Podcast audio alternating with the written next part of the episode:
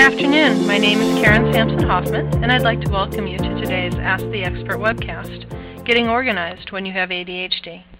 We are welcoming Susan Pinsky, author of Organizing Solutions for People with ADHD. The Ask the Expert webcast series is presented by the National Resource Center on ADHD, which gives the general public access to top clinicians, researchers, and other professionals. The National Resource Center is a partnership between CHADD and the Centers for Disease Control and Prevention and serves as the national clearinghouse for the latest evidence based information on ADHD. Please contact us at 1 800 233 4050. It is a privilege to introduce today's guest expert, author and professional organizer Susan Pinsky. Ms. Pinsky specializes in helping those affected by ADHD and chronic disorganization. She works closely with medical professionals, trained physicians, and others on appropriate organizing methodology for those who, who cope daily with disorganization. She is also a member of the National Association of Professional Organizers. Ms. Pinsky lectures frequently on organizational issues and has appeared nationally on television, radio, and in print media, and was recently named to the Better Homes and Gardens panel of organizing experts. Ms. Pinsky, if you would like to begin. Thank you.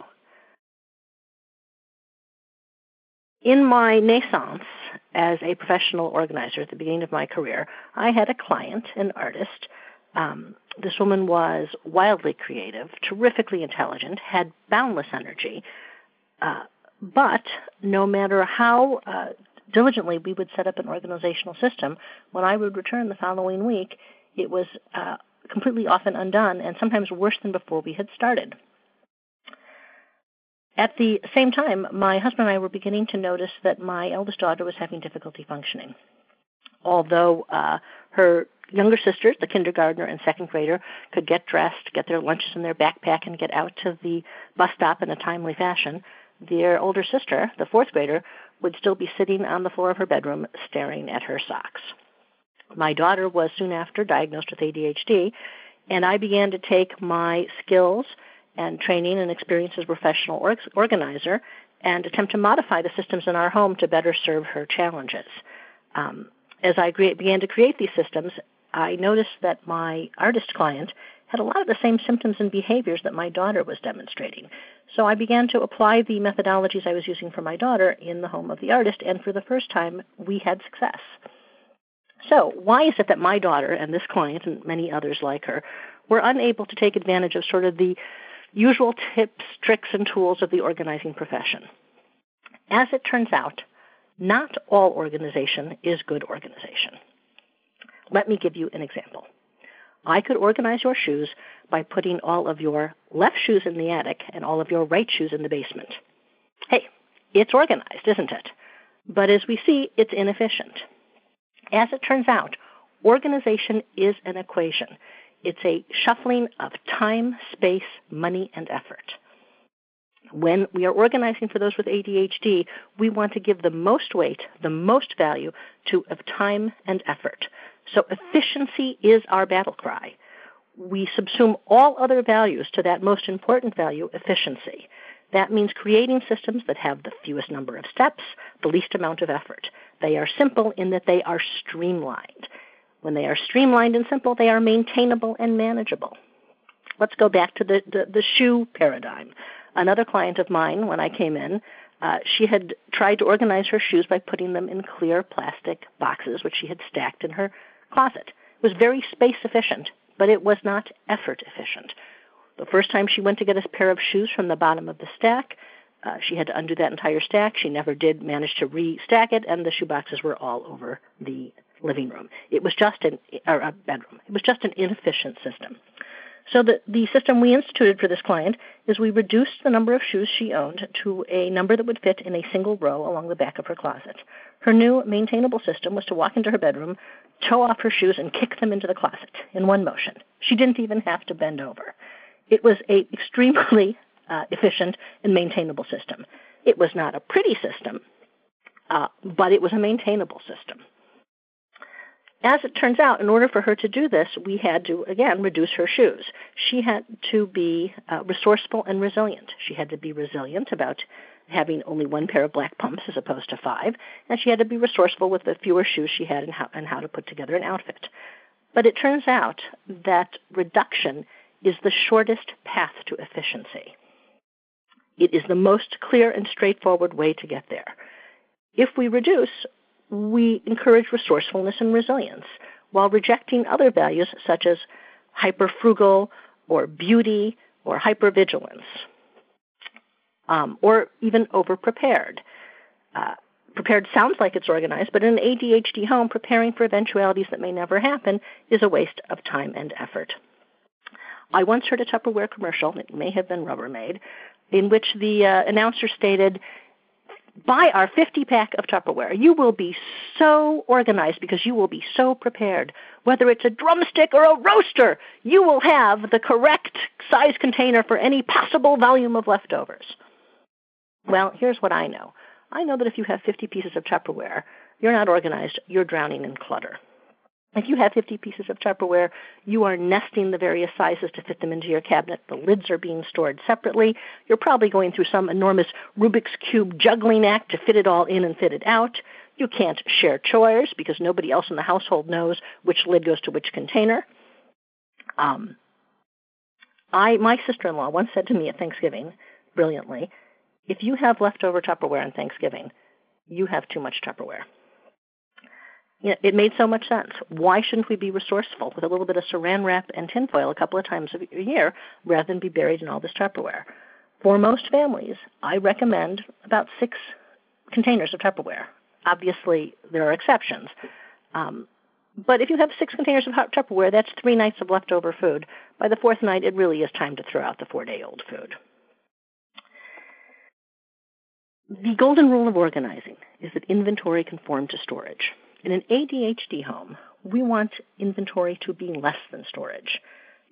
Uh, if inventory conforms to storage, then all of your stuff fits comfortably on your shelves and in your drawers. If inventory is less than storage, then we have empty drawer space and empty shelf space. Why is that? Because organizing, my friends, is about the last step. The way we stay organized is by putting things away. It is the maintenance step that creates organization. There is no organizational system you can set up on this planet that will continue to work unless you maintain it by putting things away where they belong. So when I'm organizing an ADHD home, I am trying to uh, simplify that last step. I'm trying to make it easy. One one motion, no juggling to put things away. On the slide you see before you, if we look at the left-hand cabinet, it looks very tedious to empty the dishwasher into that cabinet. On the right-hand cabinet, however, it almost seduces us. It almost looks fun to empty the dishwasher. Well, the left-hand cabinet, while you and I or other neurotypicals might perceive it as tedious, people with ADHD would perceive it as torturous. What for uh, the average person just appears tedious, for those with ADHD is a torturous and huge effort we want in an ADHD home to reduce that effort. We want to make those torturous tasks quick. We do not want to draw them out and make them fussy, making it difficult for the ADHD family member to maintain the house. In order to do this, we have to give up a lot of pretty stuff in order to make pretty spaces. The end of every uh, task is garbage. A garbage is a finishing task finishing the the finishing task is usually the most tedious part of any chore. It's fun to take out the paints. It's not so fun to clean the paintbrushes. Uh, so for when I walk into an ADHD home, what I often find is that 40% of what I am doing is getting rid of the garbage. Why is it still in the home? It's in the home because the garbage system in the home is too complicated or awkward uh, to encourage the client to get rid of the, the, the garbage.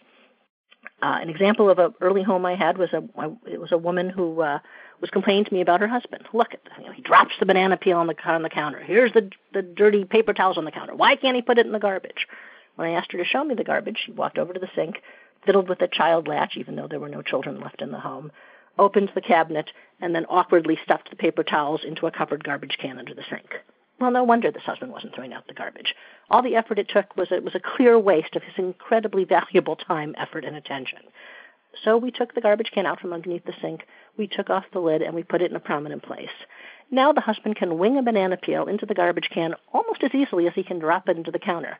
In fact, it's almost a little bit fun. It's, you know, banana peel basketball. Did we get perfect compliance? No. But we got a lot better compliance. And the wife, uh, who would still has to clean up after him a little bit, was less resentful because even for her it was less effort. In an ADHD home, uh, we want to make the home efficient for everybody because they're because the other family members are going to have to be supportive of the of the ADHD family members.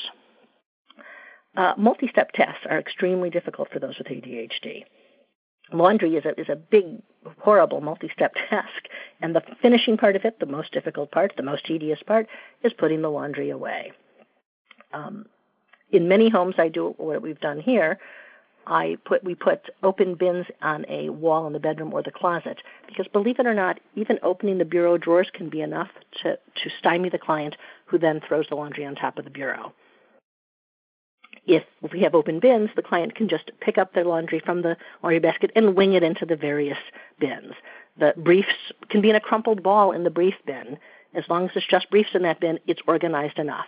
In an ADHD home, even better is the enemy of good enough. We're not looking for perfection, we're looking for maintainable. Now, I know that in this picture, this gentleman's clothes are folded, but he did that for the picture. For the most part, his stuff is crumpled in these bins. I do want you to note on the bottom right hand side where the socks are, we threw out all of his perfectly good socks. Doesn't seem very frugal, does it? Uh, and replaced them with some medium weight khakis and medium uh, weight black socks that he could use in summer and winter Every black sock matches every black sock, and every khaki every, uh, matches every khaki. In this way, we have completely eliminated the sock rolling chore. Sock matching and sock rolling was a tedious chore that was not worth my client's time and attention. We've also reduced this man's uh, wardrobe so that all of his clothes fit for both seasons. He never again has to pull down bins from the attic and live with them underfoot in spring and fall uh, in every ADHD home, I really attempt to reduce the laundry to the to an amount uh, that makes it necessary to do the to do the laundry once a week. So rather than have six weeks worth of panties, we have ten days. If we have a regular scheduled laundry day, uh, people get pretty. You know, if you're if you're if you're out of clean underwear, you are forced to do the laundry, and a single load of laundry is very simple to do. It's when you wait six weeks and have ten loads of laundry that it becomes overwhelming. In most homes I walk into, I find a hamper of shredding. I don't know why it's always a laundry hamper, but it always is. Uh, why is that? It's because the news media runs 24 7, and on slow news days, they pull out their favorite canard, the uh, identity theft scare story. Um, identity theft is scary. So when it comes to your social security number, and your date of birth and the occasional PIN number, by all means destroy those documents.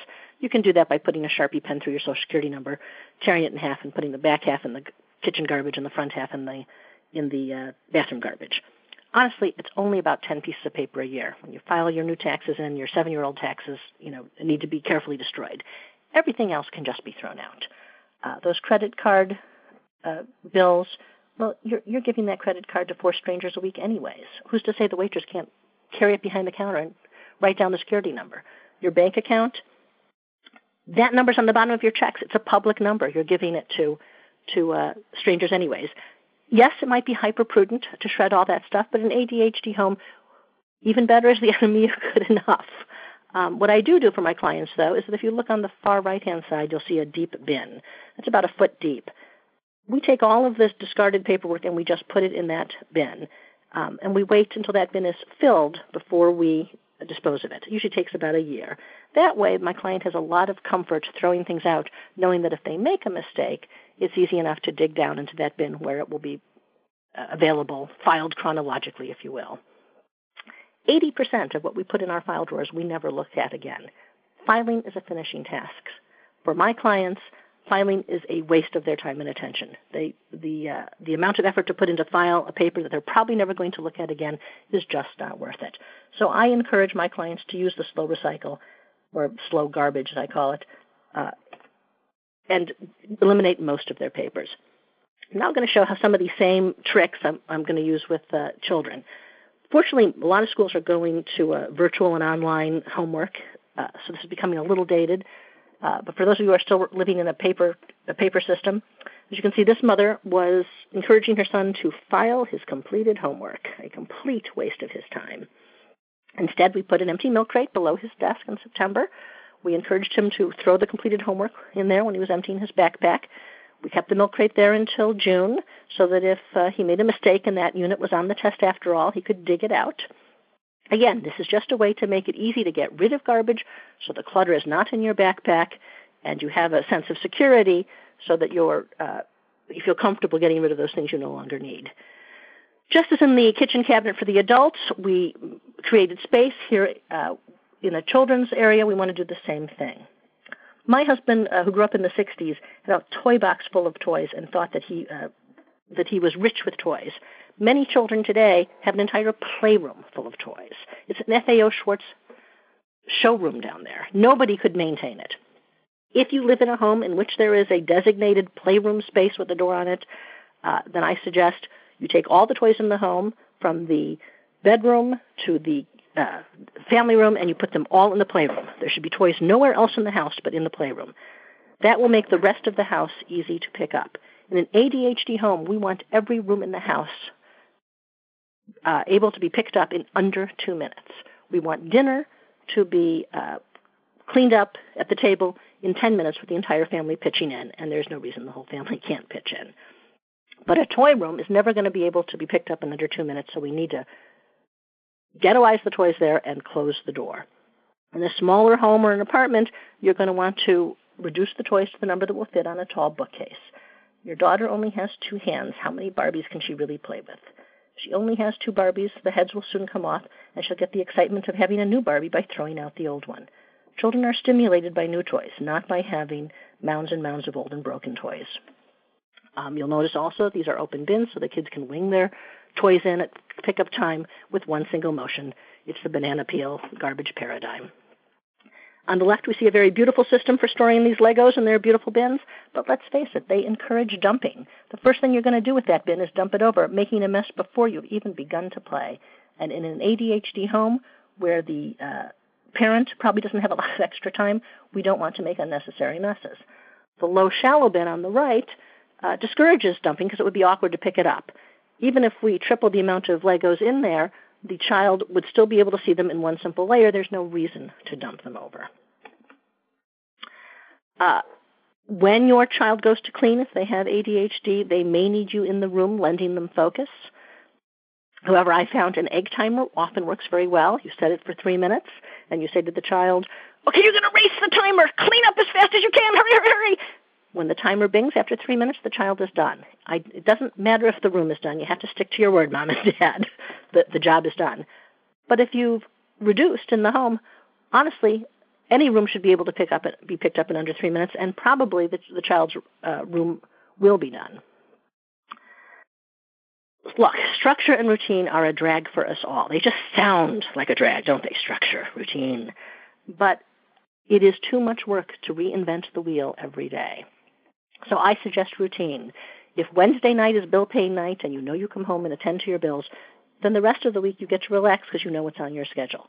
If you're ADHD and Wednesday you get home late and things have slipped and you didn't get to it, which let's face it is going to happen, you can relax because you know what's on your schedule for next Wednesday. And by next Wednesday, you'll feel some sense of urgency since you didn't do it the previous Wednesday.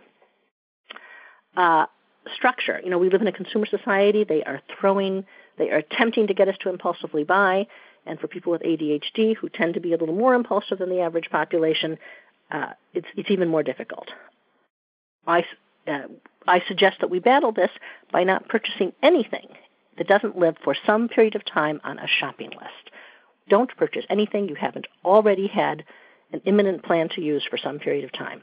Let's use groceries as an example. If we have a running grocery list in the kitchen and everybody knows that if the eggs get low, it's their responsibility to write eggs or bread on the list, then we only purchase those things that we're running out of. When we get to the grocery store, if we see that uh, milk is not on the list and we think we're low on milk, I recommend we don't buy it. If you get home and discover, you know what, milk wasn't, uh, it turns out we're out of milk, I should have bought it, that's okay. You can be a little bit resourceful and resilient and have toast instead of cereal this week. Uh, the marketers would have you believe that running out of something is a tragedy of organization. I say it is a triumph of organization. If you are running out of needed items and being resourceful and resilient with the items that are left, then your cupboards are uncluttered. You are not wasting to tying up a lot of money and wasting a lot of money on items you don't need anyways.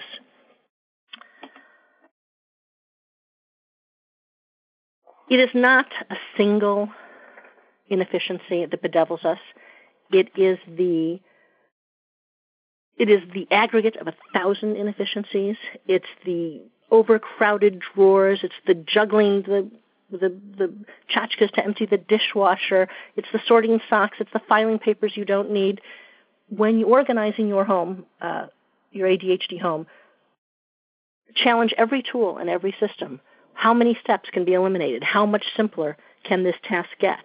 Uh, can can we how what do we have to sacrifice to get it down to one load of laundry per person well that might mean that your son's tube socks are not going to be whiter than white because you're just going to throw them in with you're going to throw the darks and the lights in together but maybe that's a worthy sacrifice in a home where we're struggling to keep up on the laundry in organizing for ADD, efficiency is our battle cry. Look at every system in terms of efficiency. How quickly can I can I put things away? How much work does it take to maintain this system?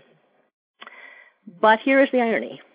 Even with efficiency as our primary goal, even eschewing all of those other values of beauty and frugality and hypervigilance, uh, the irony is, is that if you reduce and if you are efficient, uh, if its cleanup is efficient, then your house will be beautiful because it will be cleaner and maintainable.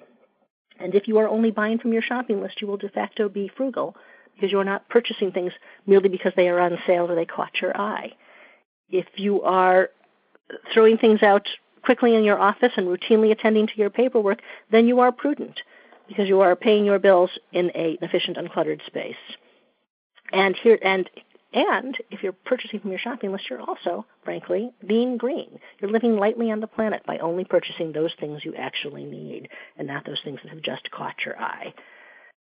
Um, after uh, I had uh, developed my system for my daughter, I ended up uh, presenting the system. I was asked to present the system in various groups, and I finally did write a book about it, Organizing Solutions for People with ADHD.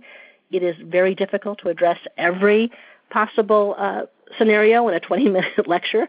So uh, please feel free to go to the local library. You needn't buy it. You only buy what you need. Uh, and look at the book if you if you uh, you know feel that you want other uh, tips and tools. Uh, thank you very much, and I'm ready for your questions. We have questions. Wonderful. Well, our first question now comes from Mary, and she was saying that it feels like in her house things don't have permanent places, and as a result, there are a lot of duplicate items. How can a family with ADHD members pare down on items so that there are fewer ones? You were mentioning early on in your slides about uh, having too much Tupperware at the end of Thanksgiving. How does the family go down paring go about paring down? Um, you know, I suggest that it be done room by room and project by project within a room. So if you're so begin by scheduling let's say two days to do a bedroom and then do the shoes in that bedroom and then do the jewelry in that bedroom and then do the the uh, clothing in that bedroom the job is not done until the stuff you've pared down is actually out of the house that doesn't mean you're setting it aside to send to your sister in connecticut or that you're uh, you know going to take the hummels to the hummel figurine dealer on the south side of town it means putting everything in the nearest charitable donation bin that will take everything uh, you know in an adhd home we have to streamline getting rid of things, so we can't be fussy about it. In terms of duplication, within any room you don't want duplicates, so one fry pan is enough. One can opener, the electric or the hand can opener, not both. However, we can duplicate in various rooms, so a toilet bowl brush in every bathroom, because it's not efficient to walk around the house with a with a with a dripping toilet bowl brush. I recommend a scissor in every room because they're used in every room. Uh, does, does that does that begin to answer your question a little bit? I think it does. I think it's a, a good way to get started, just paring down to, as you said, only one if one is needed and only one in a, a place where it lives. I like what you just said about having a pair of scissors in each room. Right, but not having too many. But no, but there's no reason to have three scissors in each room. So we don't want to duplicate in a room, but we want to keep things where we use them. Great. Well, our next question now comes from Stacy, and she and her daughter tend to fight about uh, towels. They always seem to end up on the floor. And she was wondering. well, it, I, I sounds lived, familiar, I have lived doesn't your it? pain. Yeah, Stacy's mom. I have lived your pain. I have three little girls. Yeah, you know, how did I come up with these solutions? I made all these mistakes. You know, I mean, it wasn't like I didn't live through this. I have three little girls, and I was doing mounds of towel loads. I don't know what it is about a little girl that they seem to think that uh, one one one use is enough, then throw it on the floor. So here's how we solved it. I reduced the number of towels in the home to two per, per two per long-haired person, one per short-haired person in our household, that turned out that my husband only had one towel. So everybody had you had a hair towel if you had long hair, and a and a and that towel. Then they were color coded by the bedrooms, so we could identify them: pink in the pink room, purple in the purple room, etc. Uh, that that was your towel. And on the back of the door in your bedroom were two hooks. You can even just get the over the door hooks. so you can buy it, you know, Kmart or whatever. Uh, you don't even have to install hooks. And the rule was that after your shower, a clean a clean towel on a clean body was good enough and could be used many, many times. So after your shower, you you wore your towel back to your bedroom and you hung it up behind your door.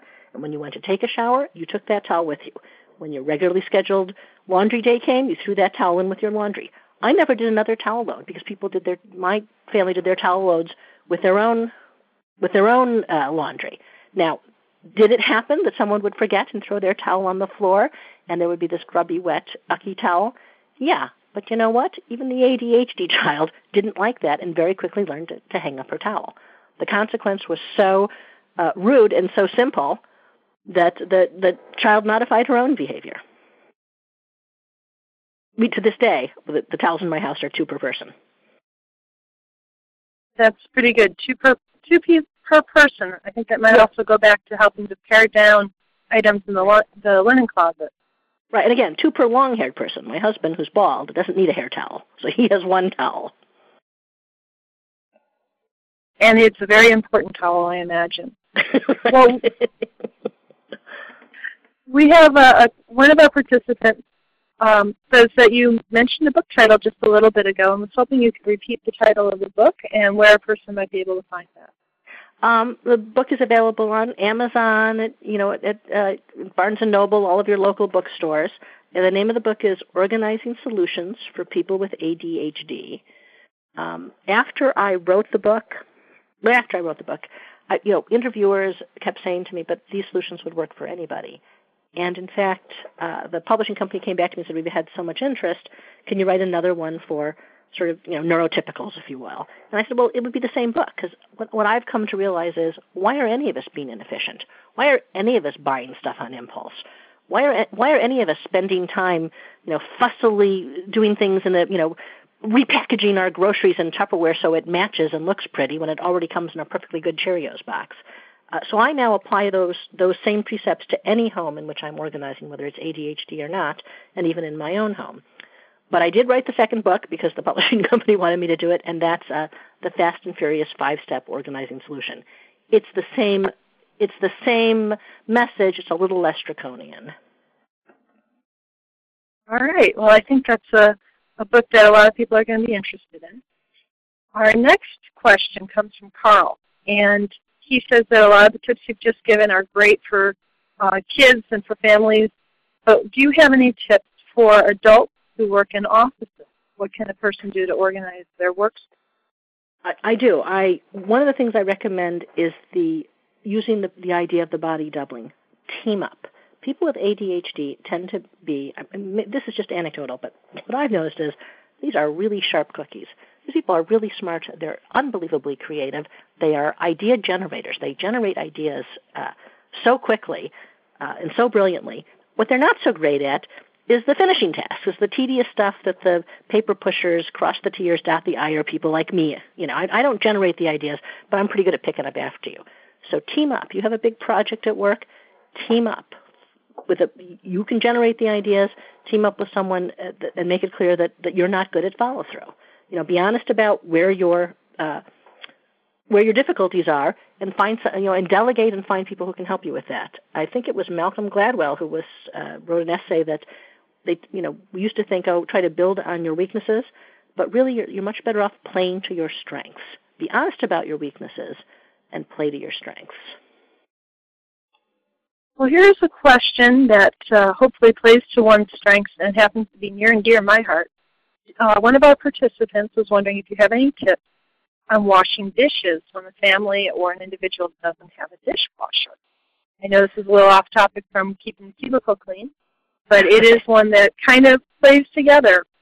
How do you keep up with the dishes? Um, yeah, well, uh, as it turns out, that it, it is most efficient in any home to to really do the dishes every night. Um, if you don't have a dishwasher, you can you can have a dishpan next to the sink that gathers the dirty dishes during the day.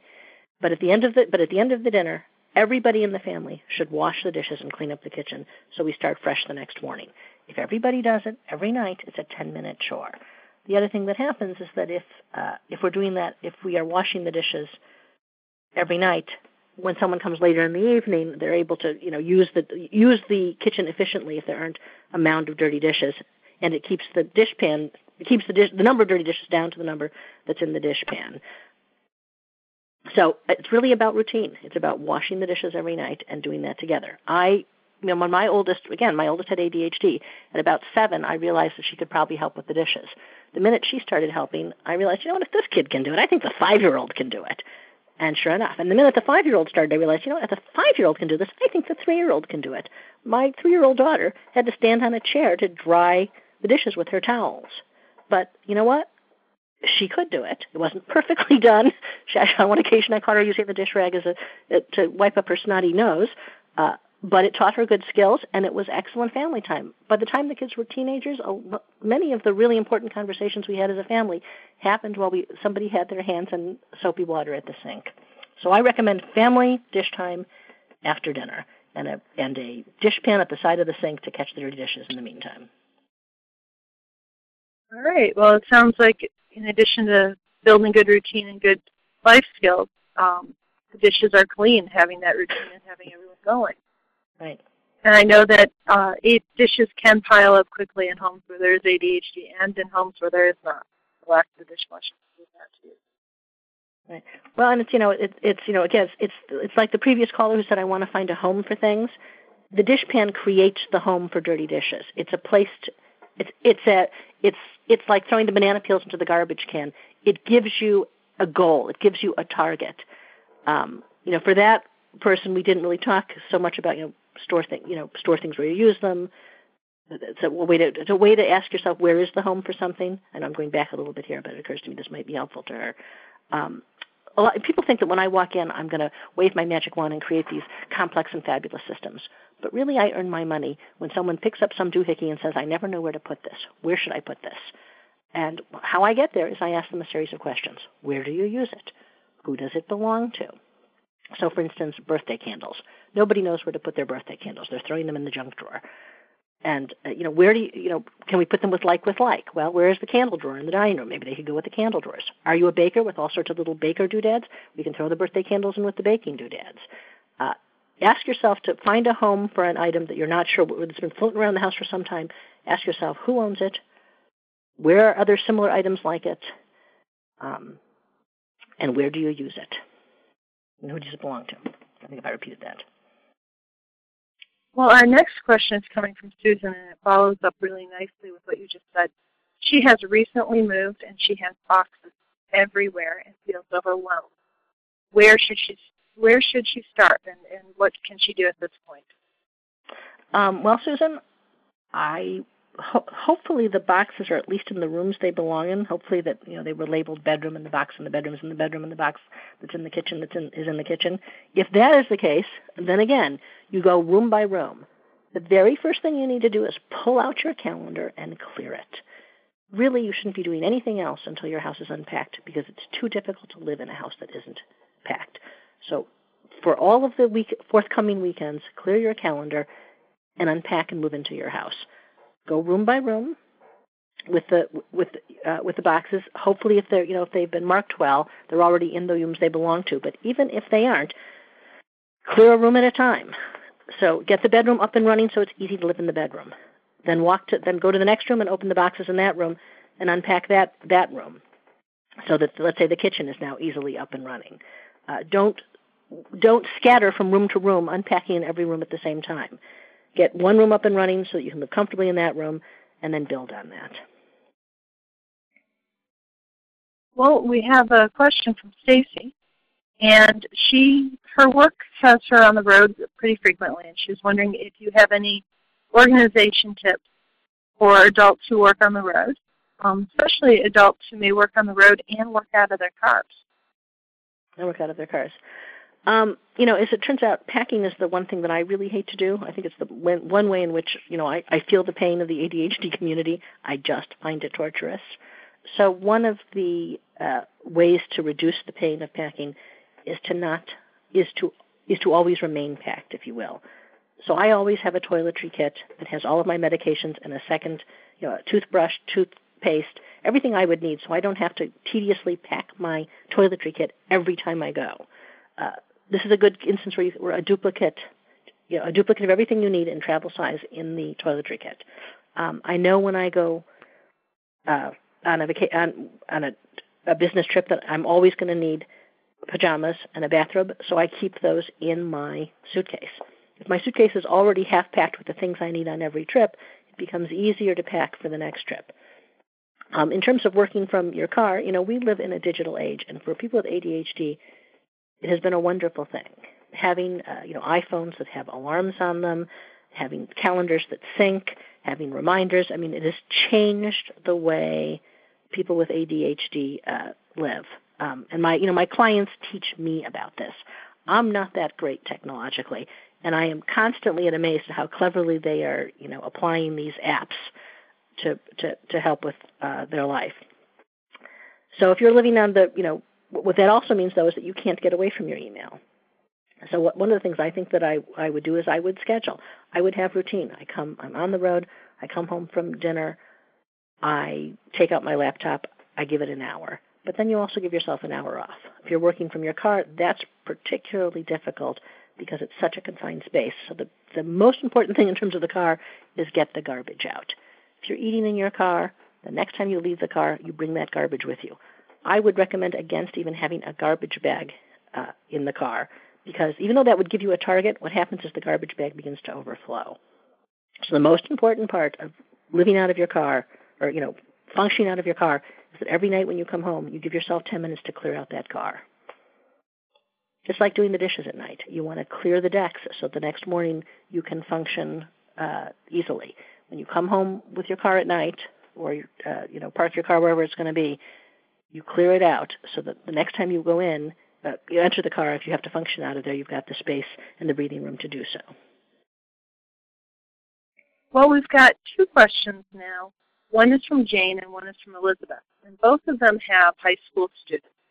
And Elizabeth was wondering, how do you help a high school student who feels most comfortable when she's surrounded by stuff and she doesn't want to reduce her belongings? And Jane's student has a very messy school locker. Evidently, things are getting lost. And she was wondering, how do you encourage organizing that school locker when it's very narrow and it's hard to hard to find things in there? Right. Um, so let's go back. To the first student, uh, remind me what the first student's problem was. Her problem is she seems to feel most comfortable when she's surrounded, surrounded by, by, stuff, stuff. as okay. her mother okay. says. Right. Okay. So here we have. Uh, so ladies, I had teenage girls. you know, um, nothing is perfect. You, if you yourself live in a home in which you've reduced stuff and that stuff is not important, experience is important, you're going to teach a little bit through osmosis. You can't tell your kids to get rid of all their clutter when you have all of your clutter hanging out. Um, but beyond that, I, you, to some extent, all you can do say to your child, especially by the time they're a teenager, and you're creating a boundary, is your clutter must stay in your bedroom. So that they have to live with the consequences of their clutter. But when they come out of the bedroom, at least the kitchen functions well, and the basement functions well, and the family room functions well, and the office functions well. Um, unfortunately, you have to let go of the reins a little bit when they're teenagers and let them live a little bit in their own clutter. Uh, I would recommend, you know, if again you're in an ADHD home, you know, one of the things I've done recently, kind of again learned it from a client, is uh, painted all the walls in my home bright and fun colors. Because if you're not going to have a lot of stuff around, then you want to make the home uh, pretty with with color. And color on the wall gives life without presenting clutter. So the daughter who wants to be surrounded by stuff, I might explore with her. Look, what if we got rid of a lot of the stuff, but we painted your bedroom a fabulous color? We got you a, a new bedspread, throwing out the old one, you know, in a in a glorious color. You reduce the amount of things she owns at the moment, um, but the things that she does own, you make special and colorful. Uh, the child who's having locker issues, again, I wish I wish I had the perfect answer for this. I just don't. I would help. I would help the child again when they walk through the door. They may need your help emptying their backpack every night when they come in through the door, even though it's a high school kid.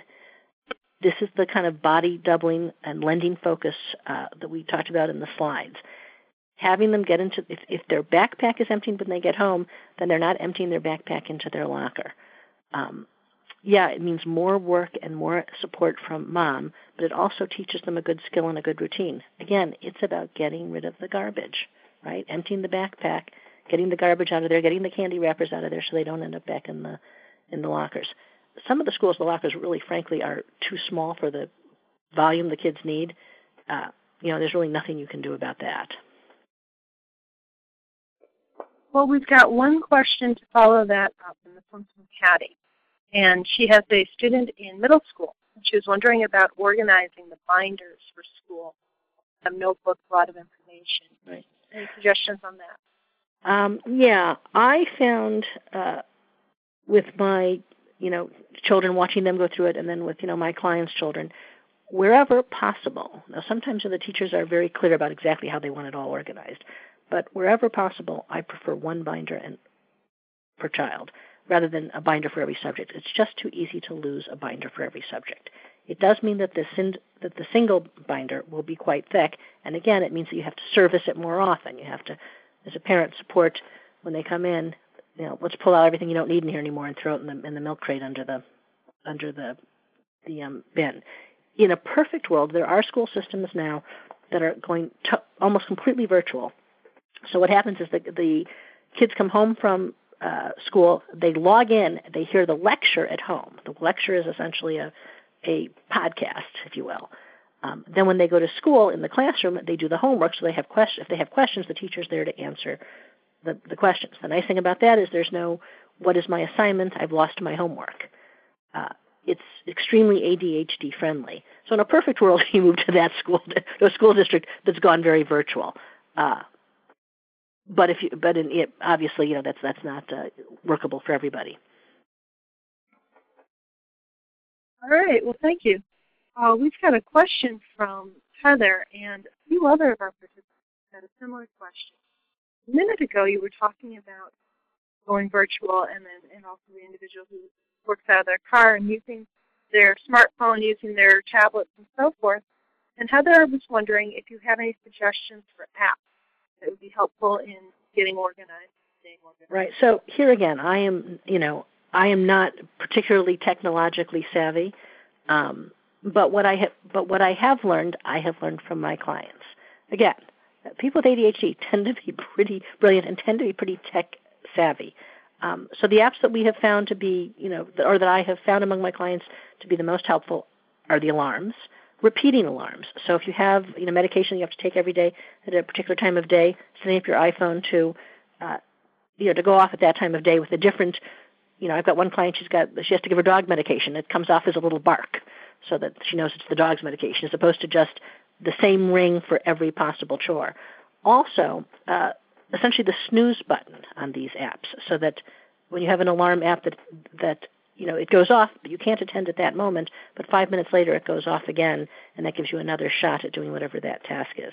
Uh, I really recommend that. Every, you know, I think at this point, I've what I've come to is that, uh, I, you know, I'm not shilling here for Apple. I'm not getting any money for them, but become an Apple person, so that your computer, your phone, your tablet all sync together.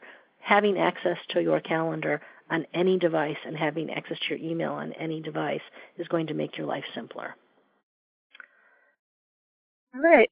Well, and also, in addition to um, Apple's thinking systems like that, the Android system also does that. If you use any of the Android or Google products, same thing. You can sync them to your tablet, to your smartphone, to your uh, desktop. And you're right, it is a, a big help for so many people. Well, our question now is coming from Ellen, and she has two children, and they share a bedroom. So I'm sure this sounds familiar also. Yeah. yeah. One one of her kids has ADHD and the other doesn't.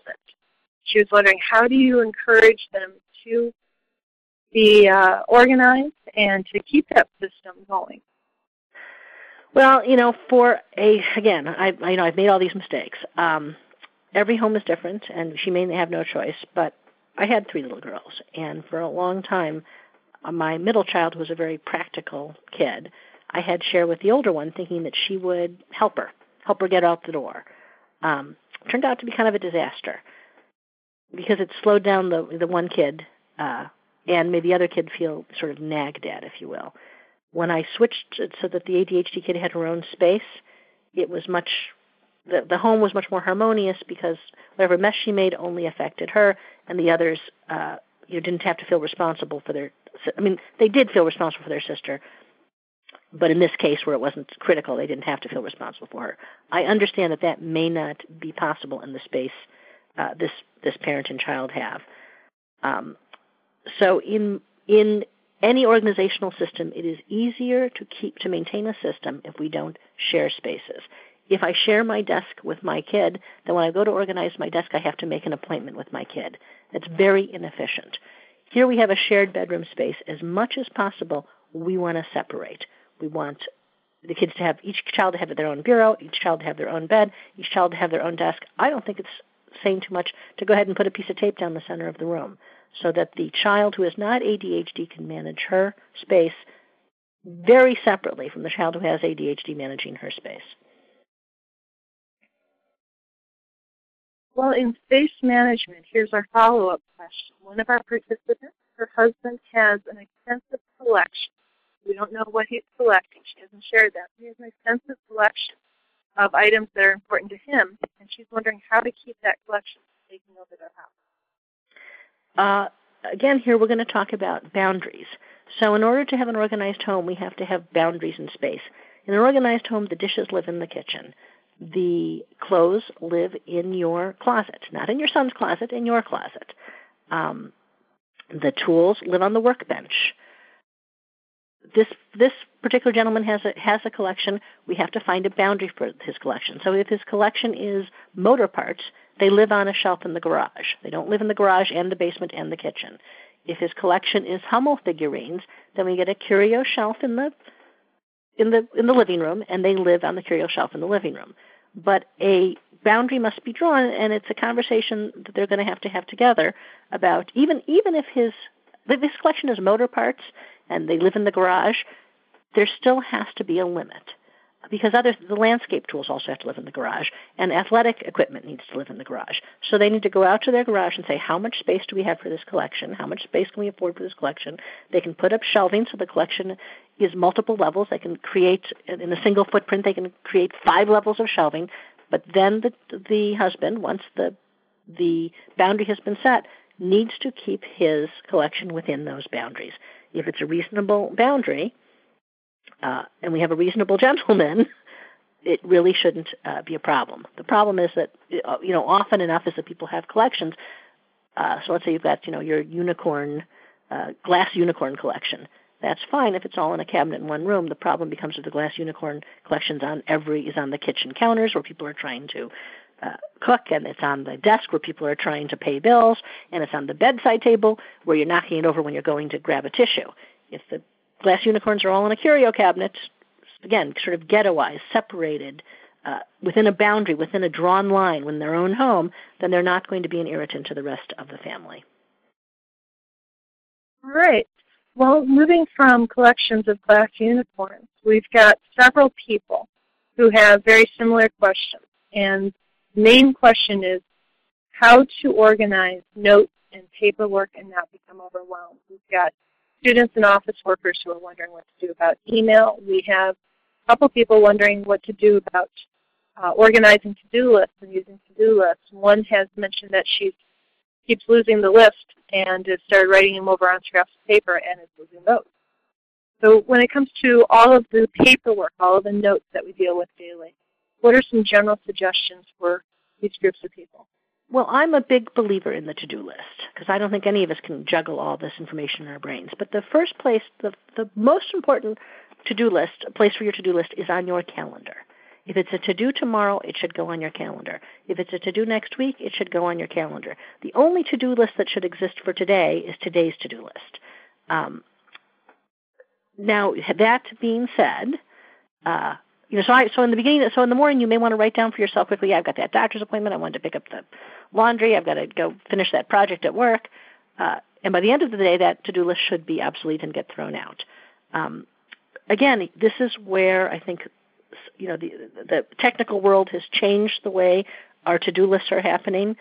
Uh, but I do find that some people don't really respond to the visual on the computer, so they may need a paper calendar. Make a paper calendar large enough that you can, you know, read your notes. And I like a paper calendar that has a little bit of a an area at the side where you can sort of asterisk if you've got some notes to make about okay so for me for instance i might have a client next week and i've written the client's name down and then i put an asterisk and in the notes on the side i say okay remember to bring rubber gloves or whatever it is that this particular client uh, you know uh, needs uh, in terms of paperwork keeping the paperwork down get rid of it get rid of it get rid of it emails delete delete delete uh, most of what you're keeping you don't need with for many of my clients, it's really hard for them to keep up with deletions.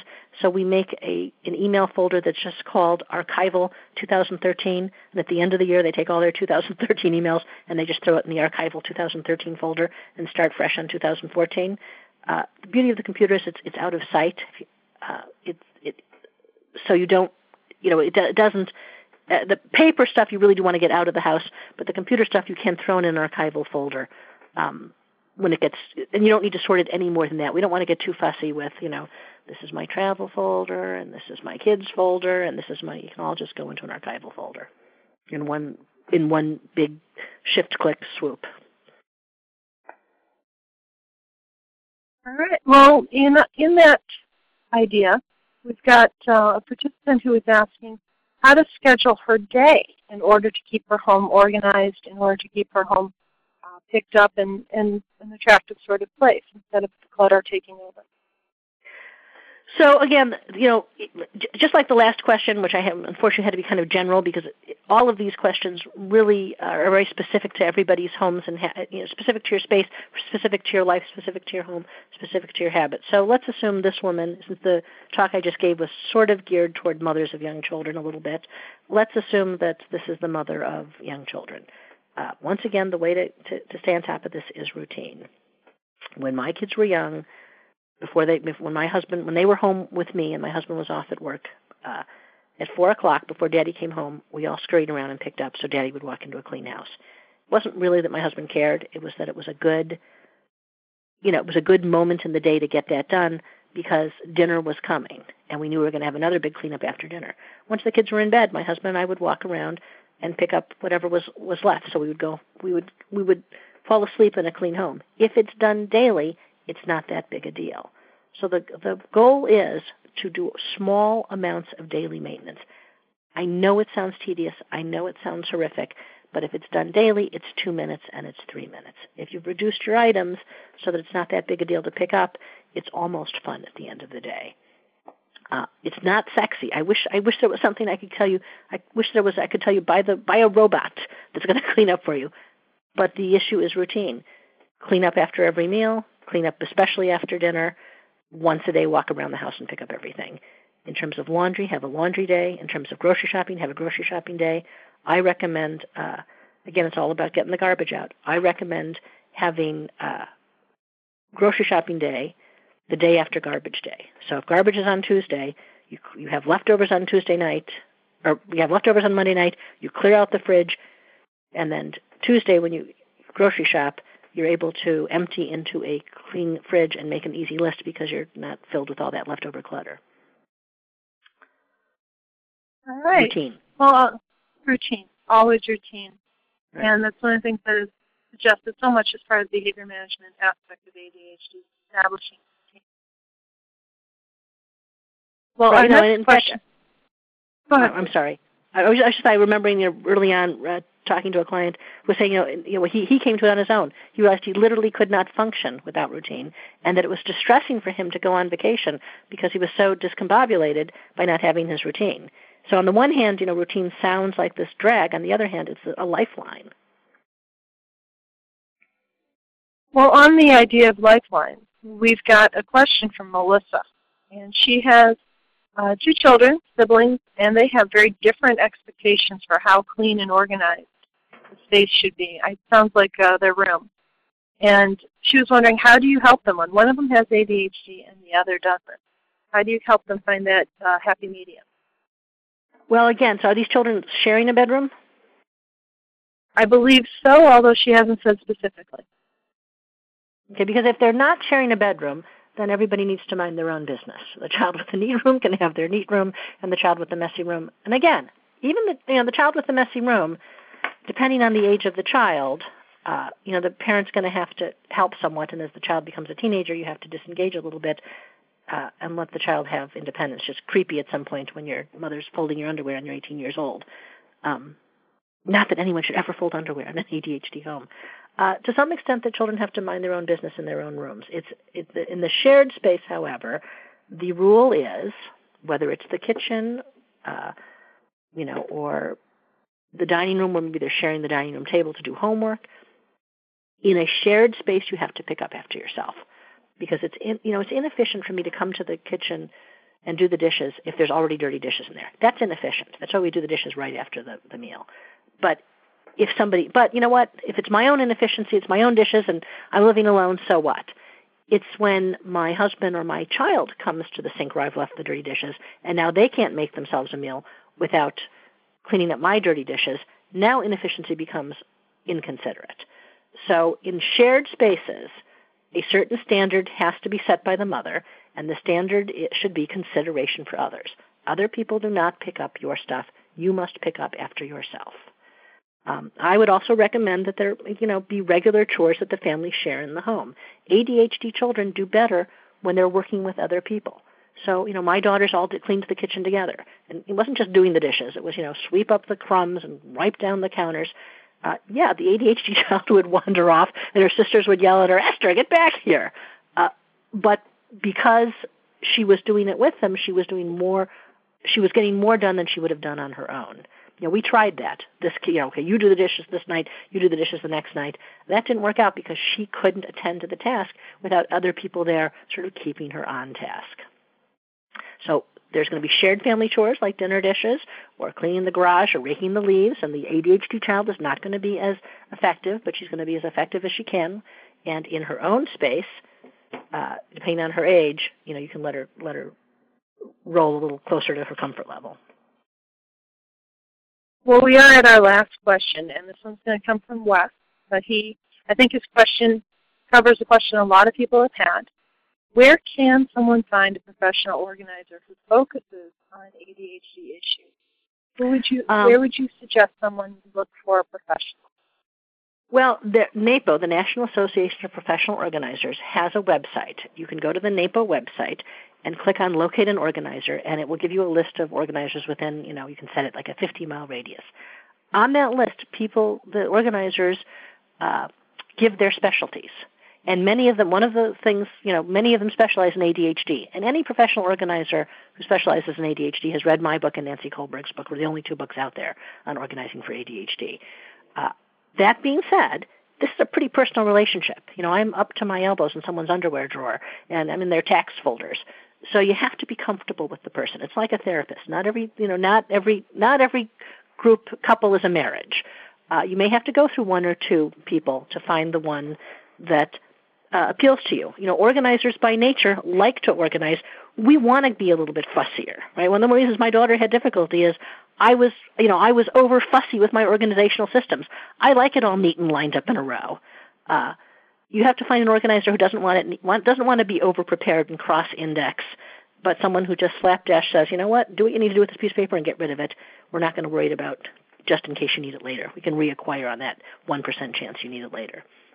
So you may have to vet a couple, but go to the NAPO website, locate an organizer, look for one that specializes in ADHD, hopefully you'll strike it. You know, it'll be love at first sight with your first organizer. All right. Well, thank you so much, Ms. Pinsky. I think this has been very helpful.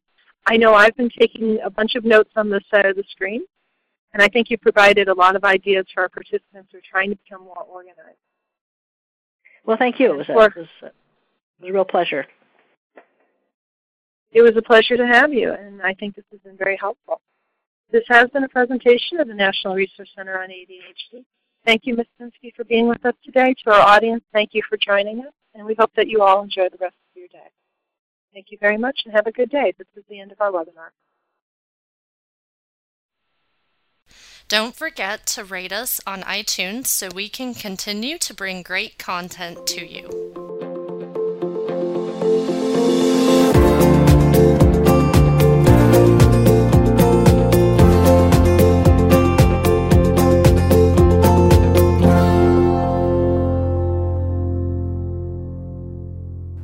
Why are older adults the fastest growing population to be diagnosed with ADHD?